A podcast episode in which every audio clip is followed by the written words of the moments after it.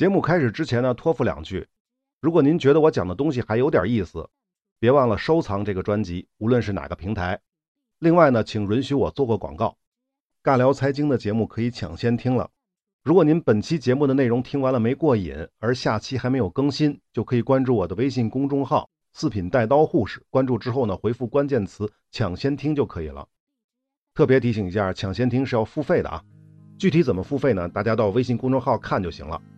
好，那么接下来呢，就是正片内容。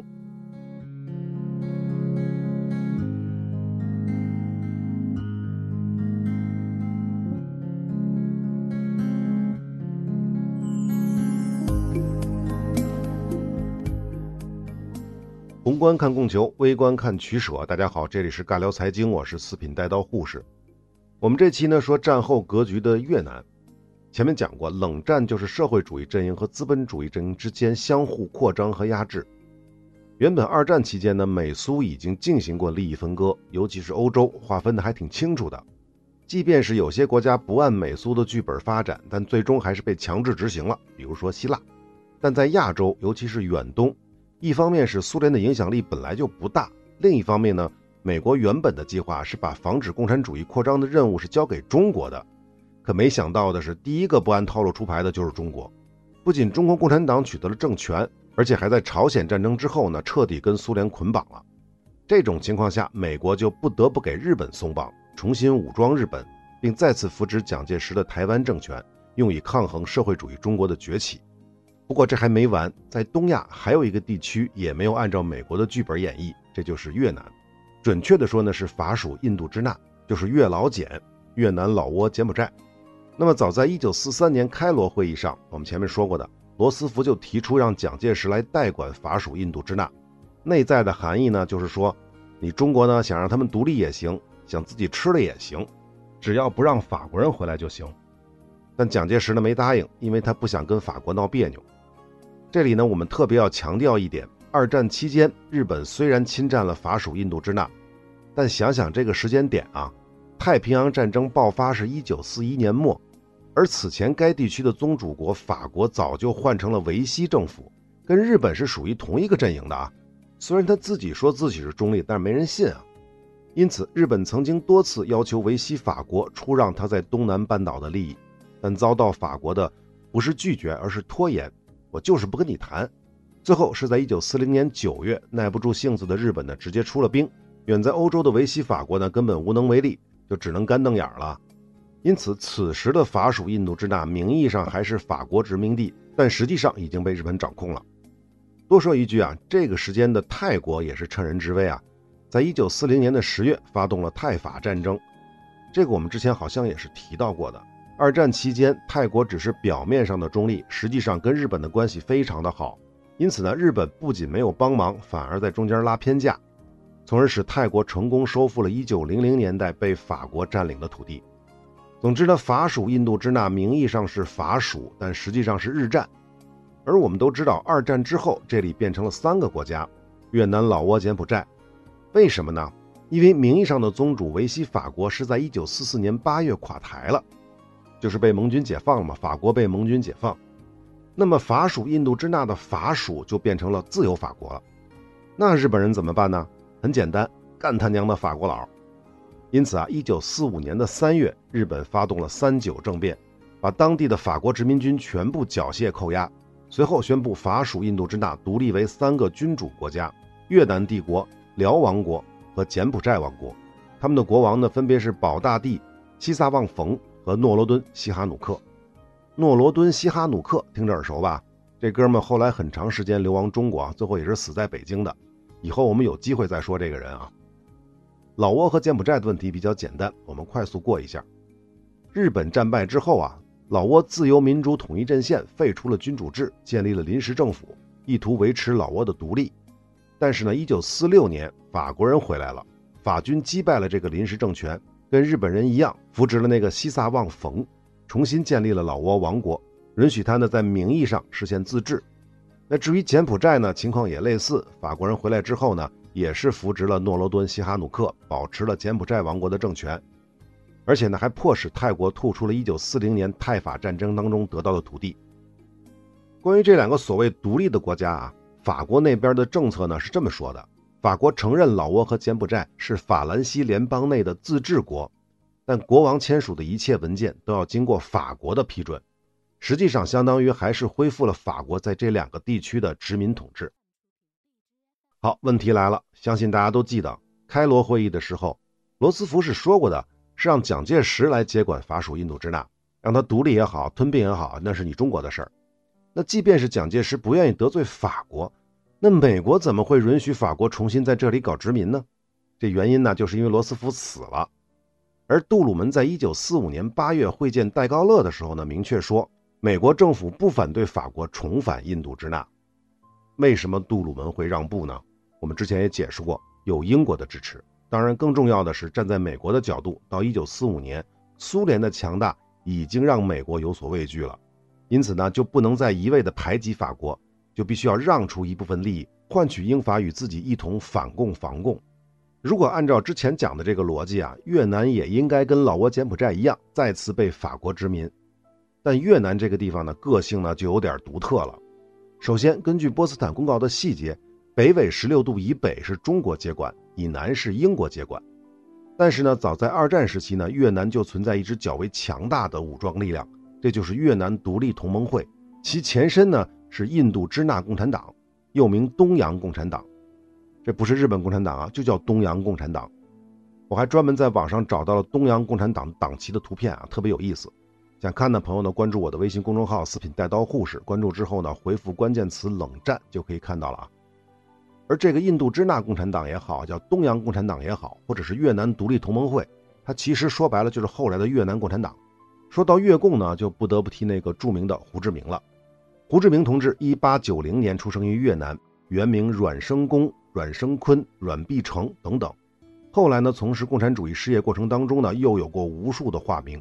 比如李瑞、王山儿、王达人、王光生、黎安南、胡光、宋文初，在苏联时期化名为 P.C. 林，其中1943年启用的化名胡志明是最为著名的。胡志明早期接受的是中国国学，也就是儒家教育。1912年成为法国联合运输公司商船的厨师助手，跟随船队呢游历过法国的马赛、非洲的西海岸、北美等地。一战爆发的时候，胡志明在伦敦生活，后来又前往美国纽约居住。在一九一七年，来到了法国巴黎，并开始接触法国的左倾思想。一九一八年，加入了法国社会党。注意，不是法国共产党，是法国社会党。巴黎和会的时候呢，胡志明曾经以旅法安南爱国者小组代表的身份，向巴黎和会提出了八点要求，建议呢给予越南人自治、民主、自由，赦免政治犯，给予越南人平等的权利。废除强迫劳役，废除盐税，当然呢，这些都被英法自动忽视了。一九二零年，胡志明结识了后来中共的领导人周恩来。同年呢，法国社会党分裂，胡志明加入了法国共产党。一九二三年，他又来到了苏联，就读于东方大学。这个大学我们之前讲教育系列的时候提到过的啊。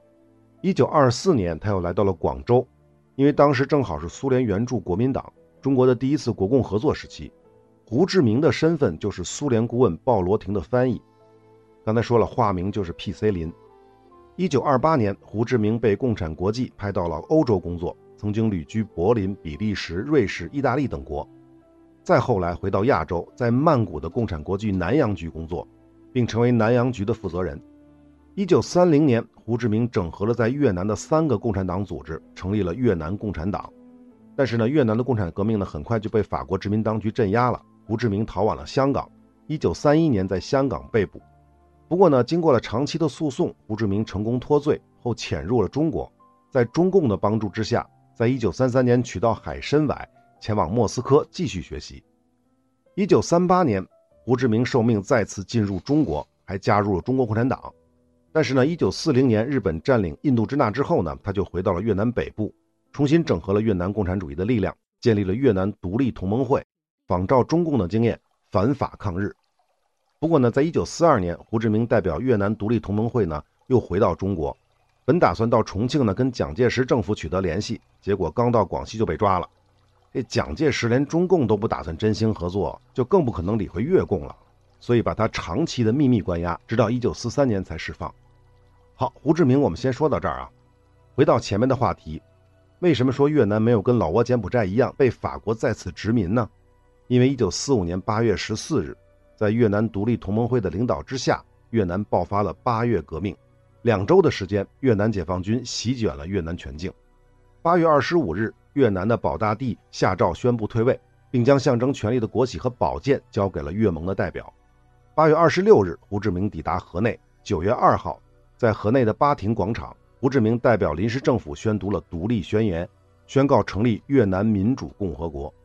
注意时间点啊，日本投降是八月十五日，而越南的八月革命爆发于八月十四日，所以这两件事呢是前后脚。八月革命之所以能够快速席卷，就是因为日本不再抵抗了。那日本人不抵抗了，那些伪军啊、警察呢就只能投降。那是不是看上去挺顺利的？但是啊。越盟的八月革命彻底打断了美国原来的计划，也就是让中国和英国分别接受日本投降。但不管是中国还是英国，派兵过去都需要时间啊。这边军队还没出发呢，越南人那边就自己独立了，而且还是个共产党性质的政权。估计当时杜鲁门和戴高乐的脑袋都是嗡嗡的啊。至于当地的日军呢，虽然没有抵抗，但也没有缴械，因为按照盟军的规定，他们还是得向中国和英国缴械投降。可日本人呢也憋坏水儿知道盟军是不可能支持越盟的，所以就把从法国殖民当局没收来的武器都给了越盟。听明白了没有？自己的武器缴械呢要交给中国和英国，但是法国人的武器不是啊，那就可以给越盟了。那表面上看呢，越南已经事实独立了，那盟军是不能允许的啊。一九四五年九月十日，英军呢在越南南部登陆。他们呢，自然不会承认越南民主共和国了，所以释放了被日军关押的法国殖民军，开始剿灭越盟。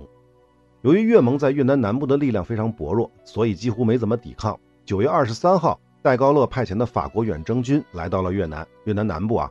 到一九四六年一月，法国人完成了接管，就是英军撤走了，全部交给法军，但是这只限于越南南部啊。那至于北部呢，是中国接收。蒋介石派出了陆军第一方面军司令卢汉，统帅了二十万人，在九月初进入越南北部。九月二十九日，日本驻军呢正式向国军投降。那么这个投降仪式呢，也邀请了越南民主共和国以及越南各种党派团体出席，但唯独法国代表没来。为什么呢？因为此前法国政府曾经要求中国允许在云南流亡的法军返回越南，但遭到了卢汉的拒绝。其实呢，进入越南之前，蒋介石曾经给卢汉指示，说不要阻拦流亡的法军返回越南。还有，如果越南跟法国有冲突，中国必须保持中立。可是卢汉到了越南才发现，当地人太恨法国人了，这要是让法军回来，肯定乱得一塌糊涂，根本就弄不了。到时候想中立也难，而且还是两难。那法国人肯定是不高兴啊。但是毕竟中国有二十万军队在这儿待着，那法国人不好硬来。不过呢，越盟毕竟是共产党性质的，蒋介石当然是不喜欢了。可是蒋介石也没有替法国人在越南剿共的义务啊，所以他就扶植了当地的越南国民党，并逼迫越盟和越南国民党合作，再加上越南革命同盟会三个党派组成联合政府。一九四六年的一月一号，胡志明被推选为越南民主共和国的主席。那卢汉将军这一套操作呢，是让法国人是非常非常不满的。随后就跟蒋介石政府进行了多次谈判。一九四六年的二月二十八号，中法达成了协议，中国军队撤出越南，换防给谁啊？换防给法军。中国军队为什么要撤军啊？很简单，利益交换嘛。这也是蒋介石为什么要支持越南国民党的原因，也相当于是提前准备的筹码。作为回报，法国放弃了所有在华的特权、利益和租界，并承担中国军队入越的军费。不过呢，这个过程当中呢，出了一个有意思的事儿，一个小插曲。中法打了一仗，但只是打了一小仗啊。根据中法的协议，中国军队是在一九四六年三月一日至十五日开始撤军，三月三十一日完成。可是刚到三月四号，法方就突然要求中方准许法国军队在三月六号在海防港登陆。海防港的位置呢，是在河内市东南一百公里左右，可以理解为北京和天津的关系。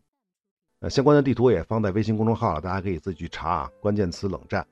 那为什么法国人这么猴急呢？据说呢，是为了能在三月九号进驻河内，因为一年前的三月九号，就是一九四四年的三月九号，日本人不是发动过三九政变吗？就是把驻越法军全给缴械了。这法国人呢，相当于是着急要到一周年纪念日的时候去雪耻找面子去。但是你法国人没按规矩来啊，中国军队当然是拒绝了。那这一下法国还不干了啊，完全不顾之前签订的协议，仗着自己强大的武力，在三月六号，十多艘军舰强行进攻海防港，由此爆发了著名的海防之战。不过特别有意思的是，这场战斗的结局到底是如何呢？中法双方都没有正式且公开的说法，但根据后来中国军人的回忆啊，有说法军伤亡五百多人，被俘两千人，而中方仅有两人受伤的；也有说呢，法军伤亡三千人以上，中方伤亡三十余人的。甚至呢，还有记载说，中方还俘虏了法国舰队的司令等五名高级官员，而且当时法军是挂了白旗，中方才停火谈判的。如果你去网上搜“海防之战”。各种说法都是后人回忆总结出来的，所以说什么的都有，就是没有国军和法军的公开战报。但是不管怎么样，可以肯定的是，法国人是吃了大亏的。那至于为什么没有公开的说法呢？我想这八成还是美国人调停的结果。毕竟大家都是盟军嘛，自己人内讧不是什么光彩的事儿。尤其是法国人，肯定是希望中国不要公开战斗结果。但是呢，后来中法为此呢签订了一个文本。叫做中法军在海防三六事件协定要旨，其中明确说明了：第一，一九四六年三月六号，法军偷袭中国军队海防守地，被中国军队击败，此次误会纯由法军负责；第二，海防市所有各国居民的生命财产一切损失都由法军赔偿；第三，法军保证绝不再来偷袭海防守地；第四，击伤击沉的法国军舰在中国军队的监视之下，准予打捞拖走。时限是三月七号的早八点之前。第五，中国军队方面呢，无条件的在即日释放法军的被俘人员，双方的伤亡呢均各自负责。好，这就是这份文件啊，这可是公开的，黑纸白字写着的。那海防之战的实际战局可想而知了。这就再次说明啊，日常如法不是没有道理的。但是不管如何啊，中国军队还是撤了。第一个被出卖的自然是越南国民党了。就是蒋介石扶植起来那个彻底没靠山了。第二个就是胡志明，但是胡志明呢谈不上被出卖，可是不论如何，胡志明面前最大的敌人法国还是来了。为了争取时间呢，他不得不跟法国谈判。一九四六年的三月六号，双方达成了三六协定，也叫法越初步协定，规定呢法国承认越南是法兰西联盟当中的一个构成国，拥有自治权，包括拥有国会、政府和军队。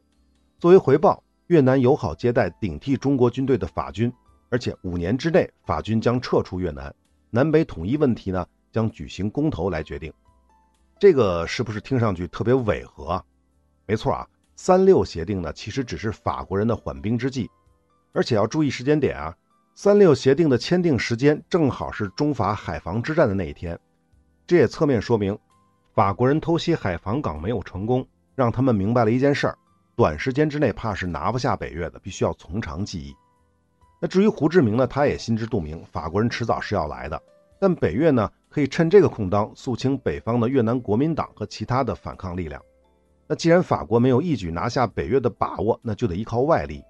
一九四六年的六月，法国人在南部扶植了所谓的南齐自治共和国，重新组织了越南伪军，甚至从欧洲弄来了很多德国雇佣军来充实自己的外籍军团。随后，双方是接着谈判，说白了还是拖时间啊。直到年底，一九四六年的年底，双方都准备的差不多了，谈判也就正式破裂了，越法战争正式爆发。那这次战争呢，也被称为第一次印度支那战争。那么第二次印度支那战争呢，就指的是美国参与的那次越南战争了啊。那我们是不是又该日常如法了呢？并不是，这还得看跟谁比。跟中国军队，不管是跟蒋军还是跟共军比，如法是没问题的。但跟那个时候的越盟的解放军比，法国还是有点战斗力的。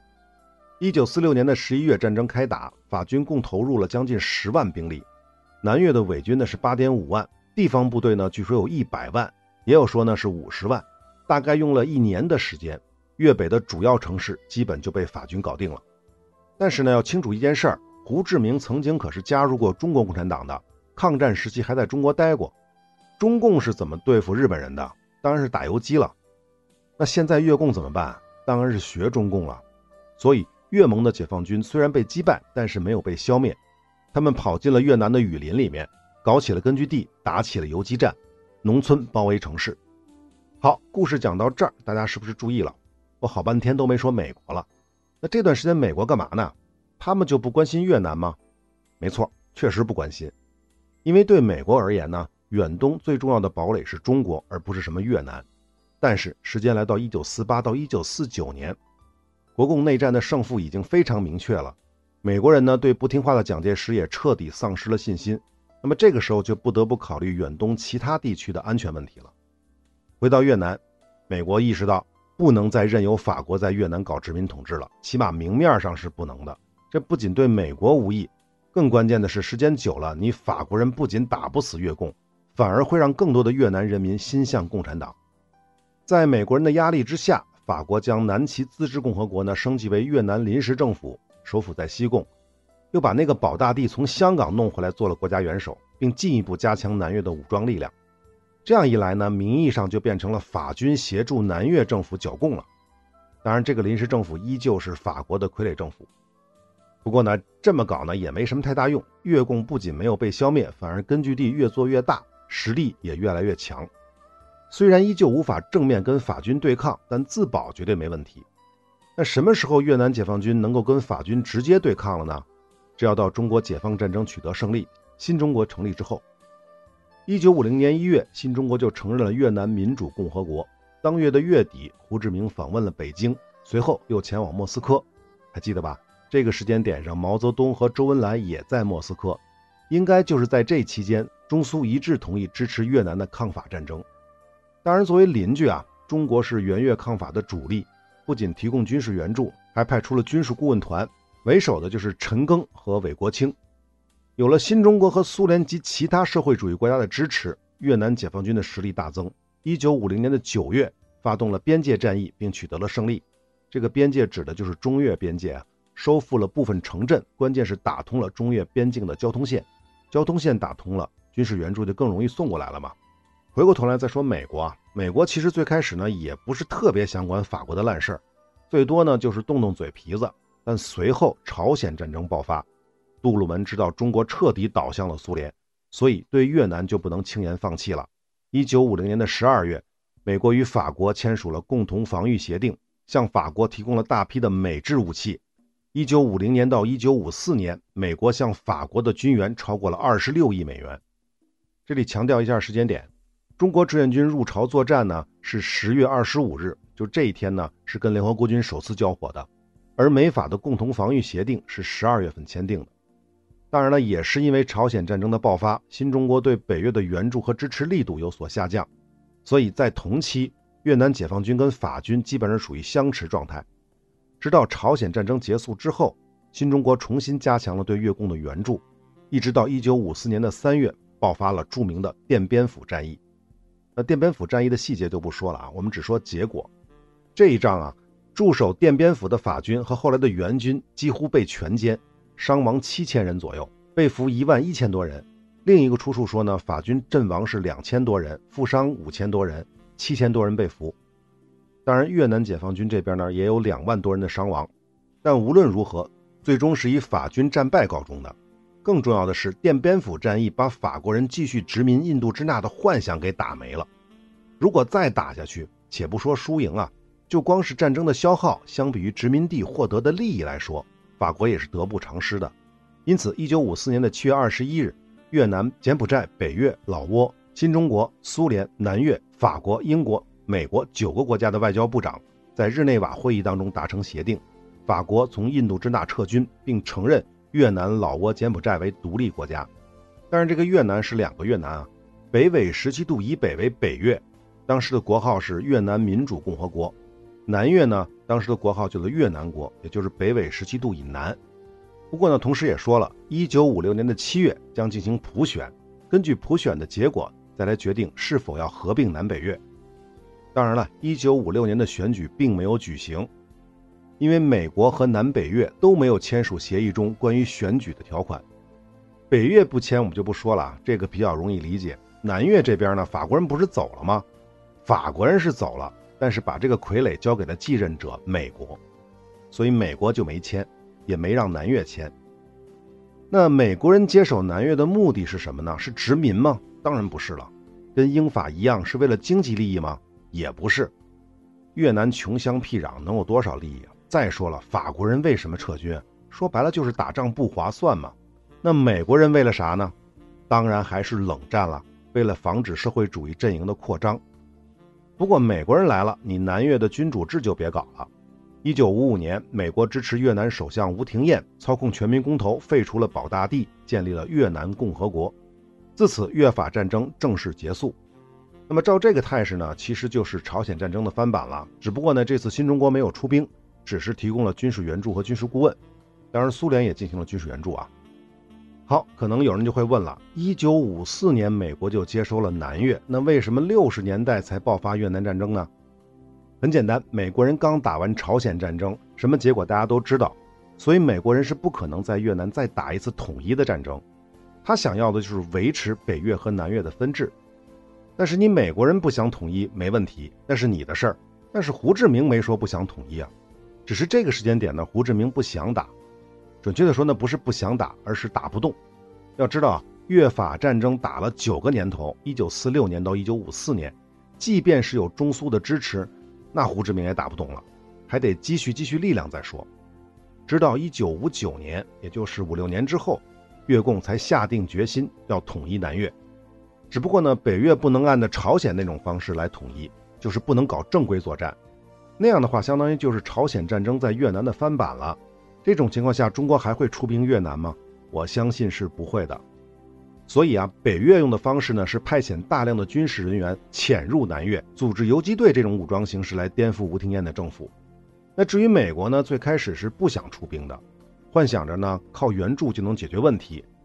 可问题是吴廷艳太弱鸡了。到了1961年，肯尼迪上台之后，他认为啊。如果美国不能够帮助南越稳定局面，越南就会成为第二个中国。那样的话，其他的国家再遇到被赤化的威胁，他们就很难再相信美国了。光说不练假把式嘛。所以肯尼迪政府决定亲自出手。但是这次呢，苏联就没有再缺席联合国安理会了。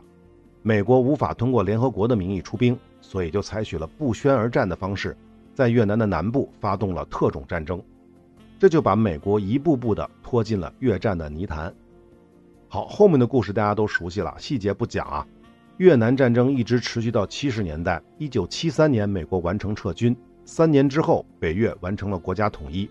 那么这场战争呢，美国取得了几乎所有战役的胜利，但最终还是输掉了战争。那至于原因，我们也不分析了。说白了，北越是打不死的小强。好，下面来分析这么一个问题啊。可能很多朋友会有这样的一个疑问，而且我以前也想到过这样的疑问：中国可以在五十年代抗美援朝，但为什么不能在六十年代抗美援越呢？或者说，美国人不怕中国抗美援越吗？当然了，我们也可以说中国确实抗美援越了，但是呢，那只是部分的高炮部队、军事顾问以及空中力量。